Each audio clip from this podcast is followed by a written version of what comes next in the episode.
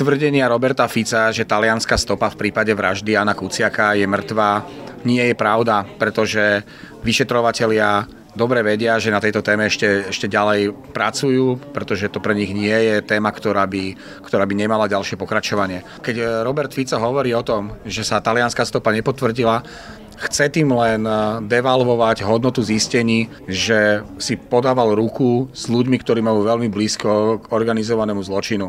So špekulantmi, ktorí poberali eh, dávky z polnohospodárskej platovnej agentúry, ktorí zjavne nevždy úplne serióznym spôsobom nakladali s eurodotáciami a ktorí majú naozaj veľmi blízke väzby s podsvetím v Taliansku. Túto ruku si s ním podávali veľmi symbolicky cez dvoch ľudí, cez Máriu Troškovú a cez Williama Jasania. Toto je niečo, čo čo sa dnes snaží Robert Fico devalovať hodnotu týchto informácií, čo chce, aby e, ľudia zabudli. Ak by sa potvrdila verzia s Kočnerom, mm-hmm. je Fico Môže sa tváriť, že mu ľudia ublížili tým, že ho vlastne prinútili protestami odstúpiť? Odchod Roberta Fica z postu predsedu vlády bolo z môjho pohľadu to najlepšie, čo mohol smer sociálna demokracia urobiť, lebo si mohli aspoň trošku zachovať tvár a mohli aspoň trošku začať s reformou tej strany, ktorá doposiaľ vyzerala ako strana jedného človeka. To mohli urobiť. Deje sa to, že Robert Fico sa snaží minimalizovať eh, silu Petra Pellegriniho, a chce sa vrátiť eh, naspäť na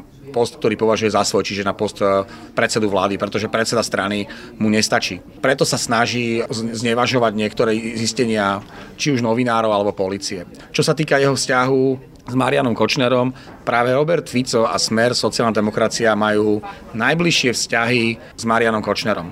Je tam eh, poslanec Glváč, ktorý bol jeho biznis partner. Europoslankyňa Flašiková Beňová sa osobne pozná s Kočnerom dlhé roky, sú priatelia. Robert Fico bol jeho sused, mali susedné byty v eh, budove Bonaparte, keď eh, Fico býva v byte človeka, ktorý je podozrivý z daňových podvodov Ladislava Bašternáka a ktorý sa sám Bašternák priznal k daňovým špekuláciám tým, že chcel sa dohodnúť o účinnej lutosti. Vedľajší byt patril Marianovi Kočnerovi. To je najbližšie možné prepojenie cez jednu stenu v obytnom peknom dome. Nikto s ním nemal z, zo slovenskej politiky bližšie vzťahy a bližší, bližší kontakt ako Robert Fico.